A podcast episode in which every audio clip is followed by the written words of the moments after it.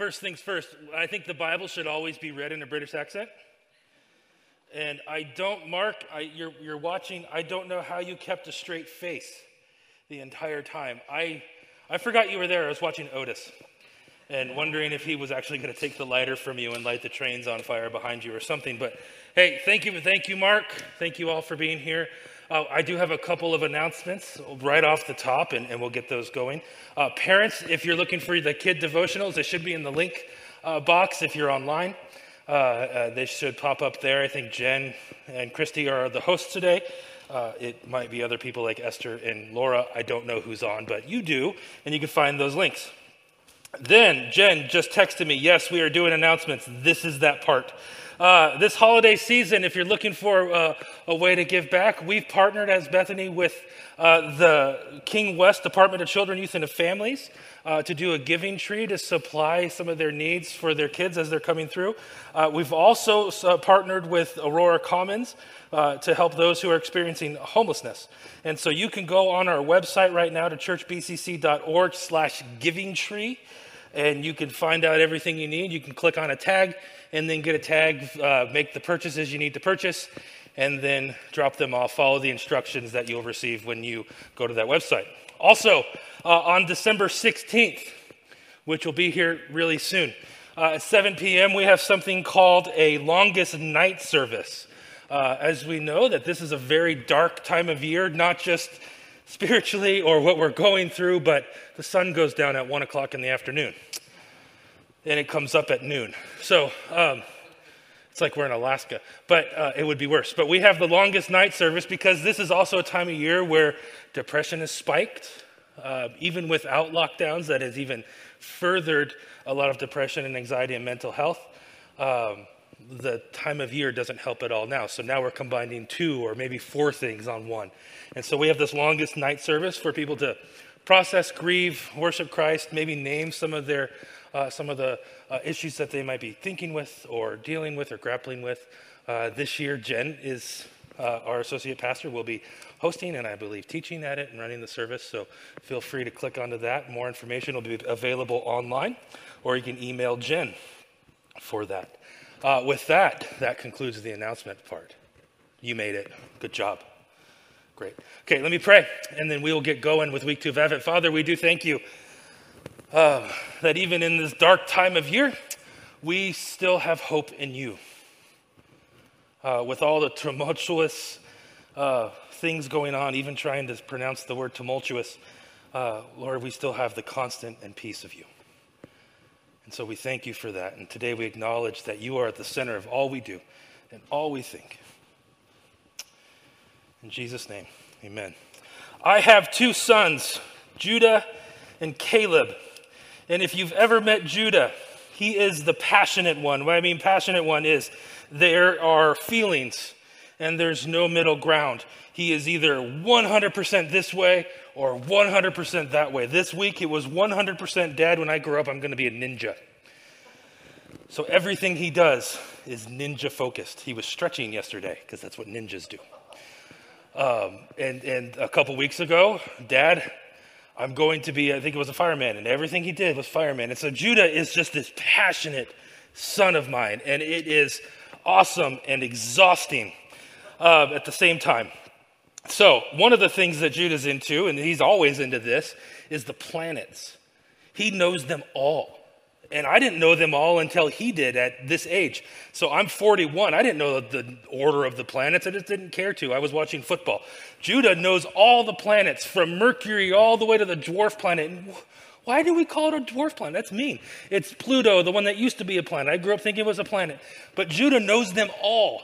He knows what temperatures they are. He's like a little Neil deGrasse Tyson walking around. And he, he knows the order, knows the gases, the colors. And so the other night we were driving. Oh, I used to tell Judah that the moon was made of cheese. And it went on for a good four, almost five years until he got smart and dad, it's not made of cheese, it's made of rock and this and that and this. I'm like, who told him that? Uh, I also told him that eagles say freedom when they make a noise. And so if any of you ruin that for him, I'm coming after you. Okay, eagles say freedom. Okay, but the other day we were driving and as we are driving, I, I, I, read online that Jupiter and, and was it Jupiter and Saturn are getting closer and closer, and it happens every several hundred years. And when they combine, it's called the Bethlehem star. Weird, huh? It's like it's like it happened in the Bible. And so I'm looking up at the moon, and the, and the article said to the, where you could find them, and I thought I'm going to impress my son. And so we got out of the driveway, and he's usually not out after dark in the summertime. There's Judah. He's usually not out after in the dark uh, uh, in the summertime. So the wintertime is the only time he could really see the moon, and he howls at the moon um, like a wolf. And he's got his little brother do. It's not annoying at all. But he, uh, I said, Judah, that's Jupiter. That's Saturn. What? He just goes ballistic. Jupiter and Saturn are this and this and this, and tells me all of the information about Jupiter and Saturn. And then he says, Dad, that's Jupiter and Saturn. I'm like, Yeah, buddy, I just, I just told you. It's Jupiter and Saturn. And then I thought I'd be smart, and the other thing said you could see Mars the other night. I said, Hey, buddy, that one's Mars. What? And he just goes nuts. He's fascinated by the stars, fascinated by space. Uh, it, it's one of his things. He has an astronaut costume that he wears normally, he wants to wear it to school. But he's, he's always got his head in the clouds, so to speak, or his mind in the stars. And I tell you this because the passage we're looking at today talks about these wise men, the Magi, that studied the sky. Back in those days, they didn't have street lights that would steal the light from us or the lights of the city. And so all they did when they looked up, they saw the vastness of the stars. And these men studied everything about them. They had this belief that if something huge was going to happen on earth, it was all connected, it would reflect itself in the sky. And if something huge would happen in the sky, it would reflect itself on earth. And so these men, we don't know how many. The Bible says that there was 3. There could have been a multitude of magi. It just means very smart people, magi does. And so these guys studied the stars. And one day they saw a star. They saw a new one. They hadn't seen anything like this.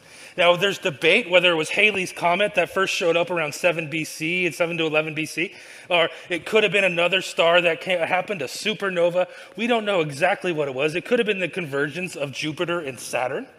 We don't know. All, they, all we do know is they saw something in the sky and it got them curious. They went from probably Persia or Arabia and they started a journey because they thought Something was happening, and we need to figure out what it was or what it is. Now, Jupiter is known as the royal or kingly moon or star. Saturn sometimes represents Israel or the Jews, and so the two of them together maybe caused them to go, King, Jews, there's a king of the Jews being born.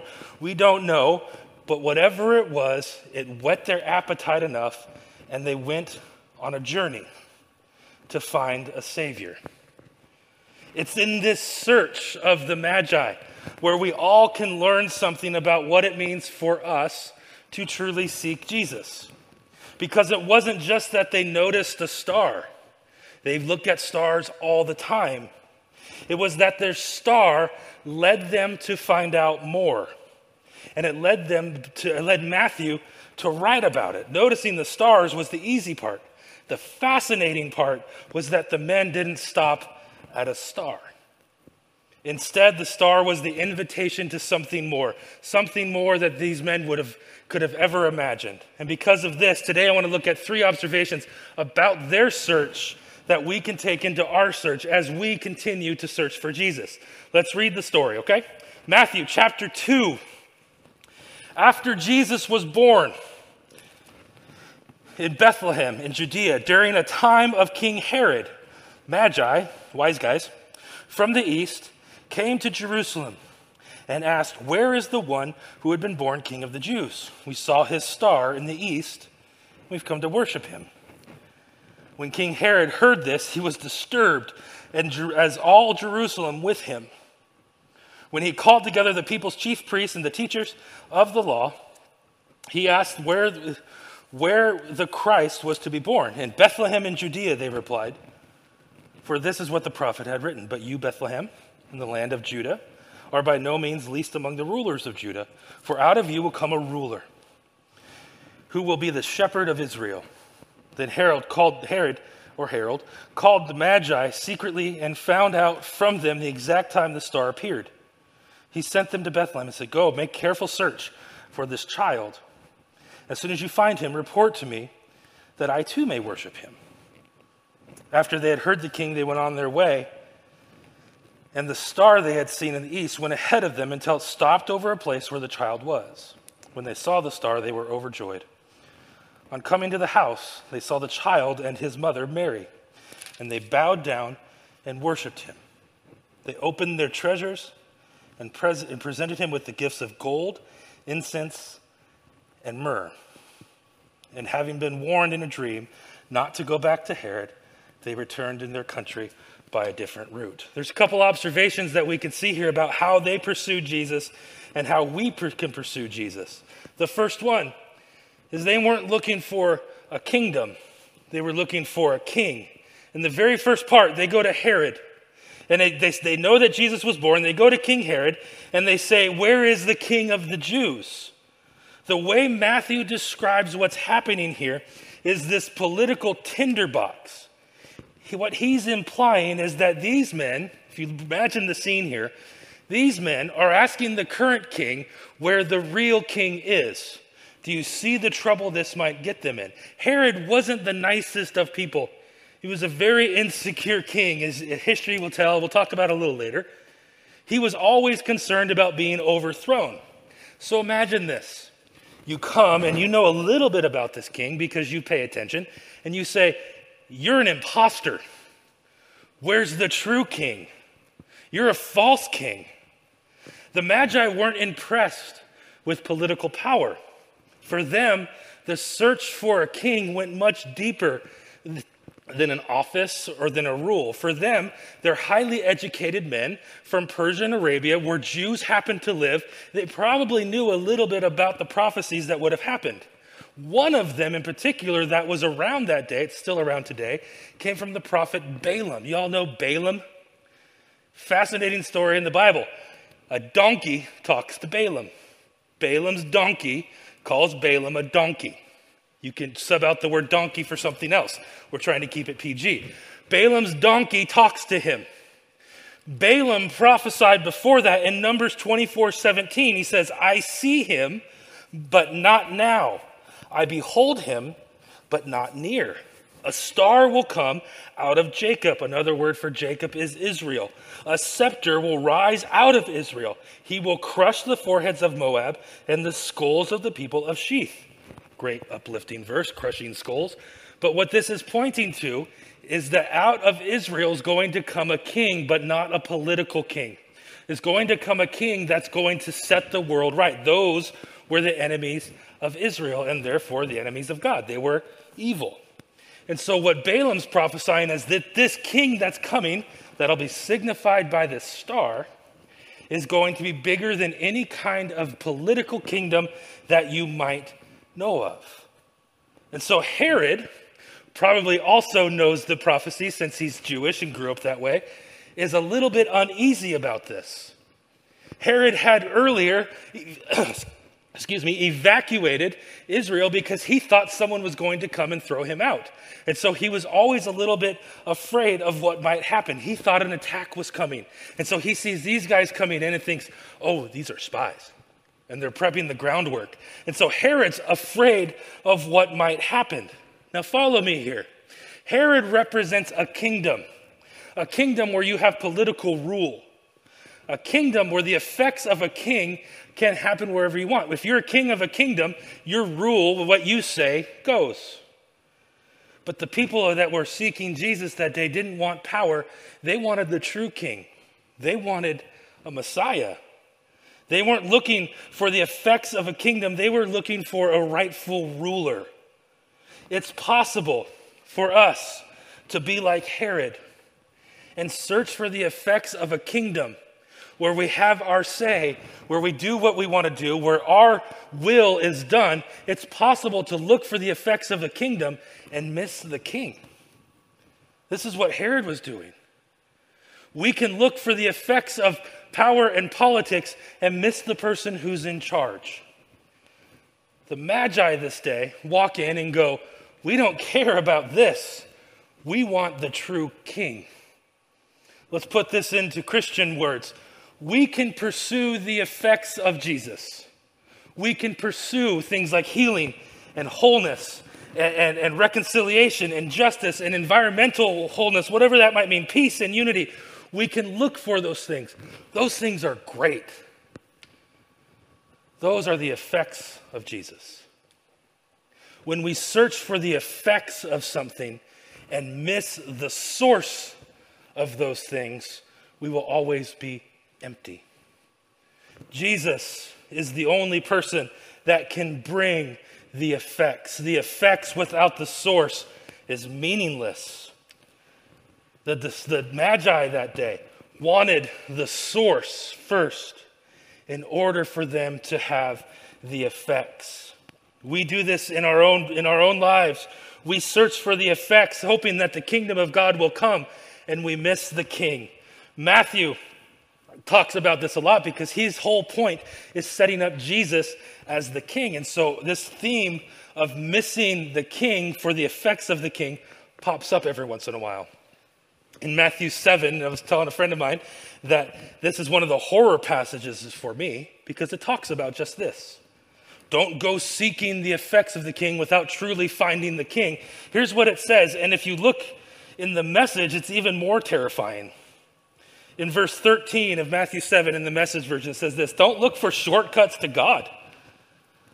The market is flooded with surefire, easygoing formulas for a successful life that can be practiced in your spare time.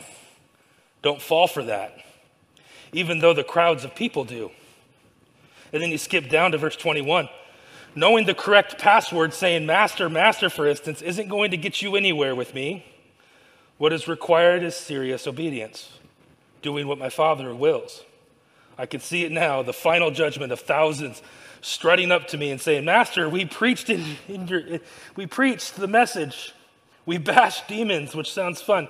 Our God sponsored projects had everyone talking. And you know what I'm going to say? You missed the boat. All you did was use me to make yourselves important, but you don't impress me one bit. You're out of here. The God sponsored projects we're full of those, right? Oh, this sounds great. This looks great. This will look good on a headline or on a website or, or a tweet.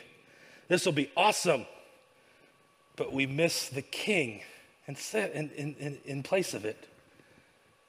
Let's not get lost looking for the effects and miss the source. Let's not get lost looking for the effects of Jesus and miss Jesus. Let's be careful not to miss the boat. So, in our pursuits of Jesus, may we find Jesus first.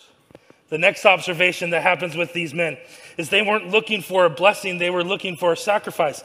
Remember, when they finally get to this house, this will mess up your nativity scene wherever it is in your house. The wise men did not go to the barn. Okay, sorry. You can adjust your nativity scenes when you get home. It says in Matthew 2:10, when they saw the star, they were overjoyed. They came to the house. They saw the child. The, ch- the word child there is not baby. The word child is the Greek word paidion, which means toddler. It was sometime later. They came to the house that Mary and Joseph were living in, in, in Bethlehem, and they found a toddler, a two year old. I have one of those at home. They got there, and then they began to worship him. When they got to Jesus, now notice this. The first thing they did, did they make requests of a toddler? No. You can't ask a two year old to go stand still. What are they going to request of him?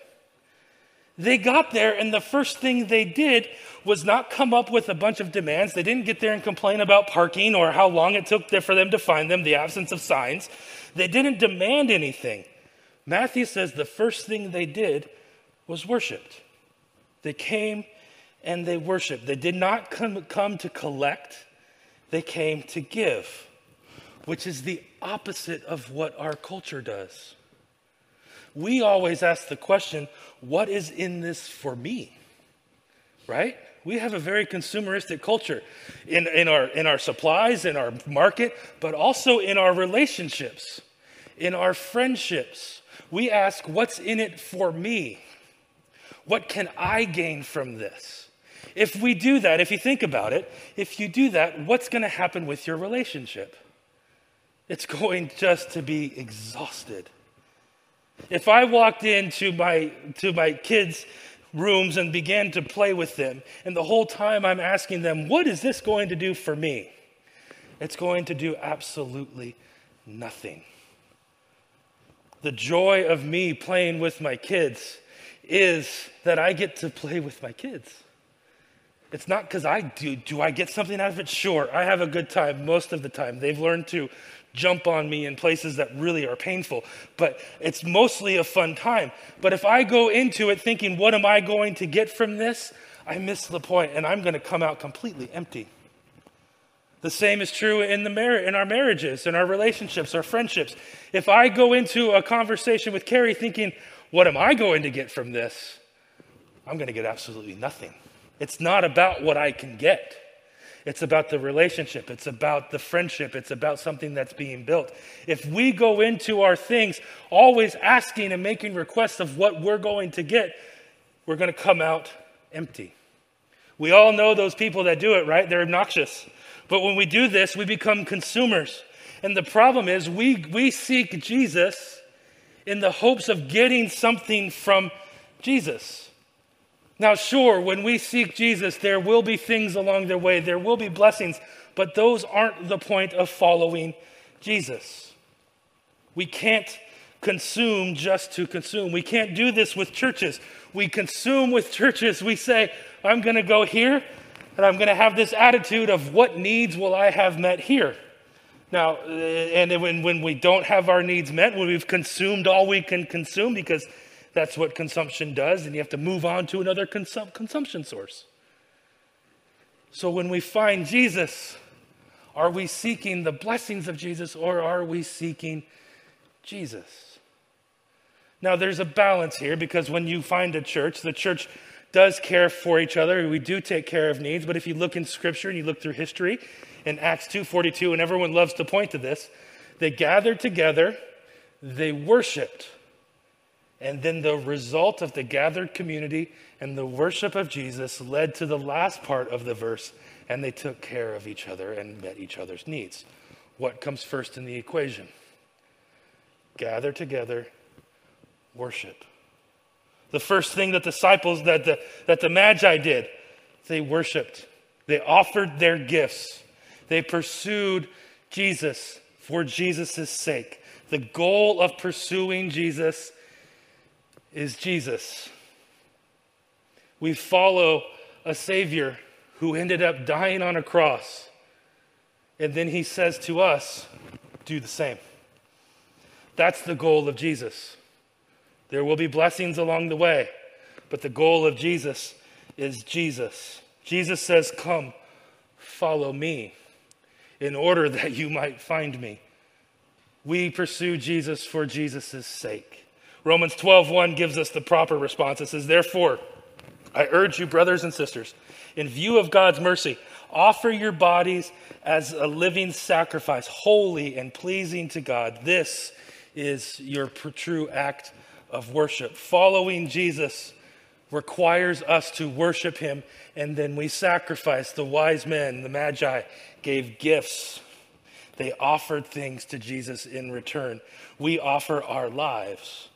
And what we'll find when we offer our lives to Jesus is we'll find true life. That's the promise. The last observation they weren't looking for more information, they were looking to be transformed. In verse 12, after having been warned in a dream not to go back to Herod, they returned to their country by another route. After meeting Jesus, they worshiped him. They were changed. Something happened that night. They had a dream. Matthew uses the dream sequences a lot to communicate how God is communicating with them. They had a dream about Herod. We don't know what they dreamt. They just said they had a dream. We know what Herod did. He had a slaughter of uh, baby boys who were under the age of two. They knew not to go back to Herod to tell him where Jesus was.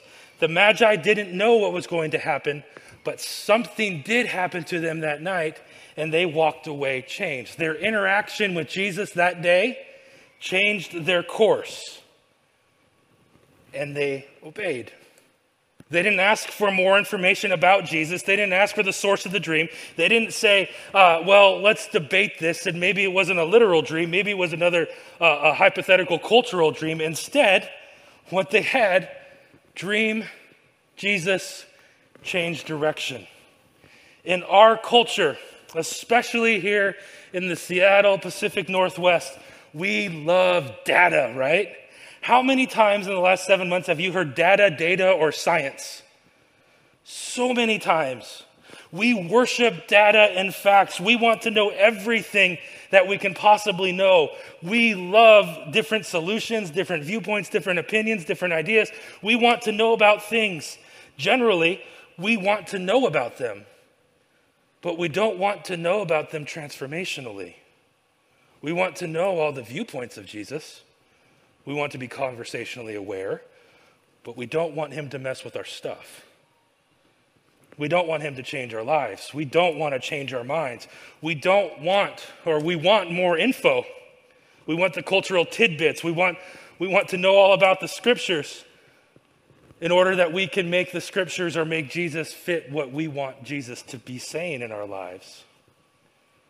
We don't want anything to do with what Jesus actually calls us to do. An honest pursuit of Jesus will always lead to change. An honest pursuit of Jesus will always lead you in a different direction. No one can come face to face with Jesus and walk away the same way. Either you'll walk closer or you'll walk further, but you're going to have to make a choice. Just in Matthew, here's a few. The Magi walked away different from Jesus. The man with leprosy walked away healed. Each and every disciple had their lives changed by Jesus. The girl who was healed because her dad asked her and her father, and her whole town walked away different. Peter's mom was sick. She walked away changed. There was two demon-possessed men that lived in tombs. They walked away changed. The centurion who was commended for his faith in Matthew 8 walked away changed. The man who was paralyzed and couldn't get into the pool was changed. Zacchaeus was stuck in a tree. He came down. His life was changed. The woman who touched his robe was changed. The blind man who got a mud pie on his eye, that was changed. There was a person who was mute. There was a dead girl that was raised from the dead. There was a rich young ruler that came to Jesus and walked the other way. The Pharisees and the teachers continually walked the other way. John the Baptist was changed. Pontius Pilate was changed the Roman guard at the foot of the cross that said, Surely this guy was the king of the Jews, was changed. Every person who comes into contact with Christ walks away differently. Either you'll come to a closer relationship or you'll walk away further. Either way, there's an invitation. The invitation for the Magi that day was a star. But we just can't settle for this invitation. Much like you don't get an invitation to a party and stick, remember when we used to go to parties? You don't get invitation for a party and stick it on the fridge and then wonder about it. An invitation makes you decide. Either you're going to go and be changed, have a good time, or you're going to not go. You have a decision to make.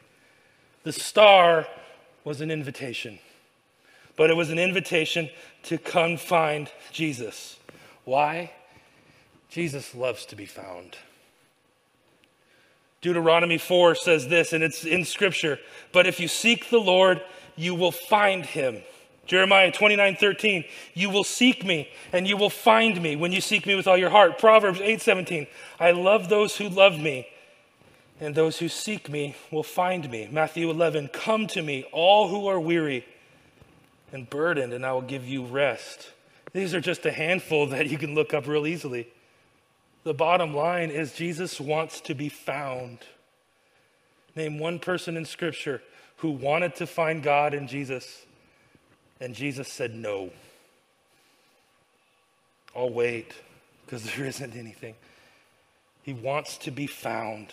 There's joy in being found. Another kid story. Caleb, my the one with perfect hair, uh, he's two. He uh, he took mine, and so he he loves to hide. And the reason he loves to hide, why? There's pleasure in being found. And so he'll go to the closet and he'll yell, Daddy, hide. slam the closet door like I don't know where he is. And he, he then you kind of walk by and he starts giggling as you get closer. He loves to be found. He's played hide and seek. Judah loves to be found. When you played hide and seek as a kid, or maybe yesterday, is there joy? Yes, there's sometimes fun and no one being able to find you if you're horribly introverted like that. But the fun part about hide and seek is can this person find you? The same is true with Jesus. He wants to be found. He's given you an invitation. Come, find me, find life. Don't find the effects of me. No, no, no. Don't find me to find what, what you want. Find me. Find Jesus. There's joy in being found. And there's a star to invite us there. These wise men saw a star, but they didn't settle for a star. Today, may you not settle for something else, but may you settle only on finding Christ. Would you pray with me? Father, we thank you that there is an invitation from you written to us, written in the sky, so to speak, saying, Come and find me. I'm here. Find me. And like my son, God, you sort of begin to giggle when we get close because you're so excited to find us. In Genesis 1, you came to find us that we might find you. Lord, you delight in being found. And may our search for you never come to rest without finding you. And so, God, today may your spirit begin to work in our hearts and expose the places in our lives where we are falling short of discovery of you, where we're searching the effects of you instead of the results of you. May we find the places in our lives where, uh, where our search for you is just so we can get something. And may we find you and sacrifice our desires and find you. And may we not fall short of the invitation to follow. It's in your name we pray, God. In Jesus' name, amen.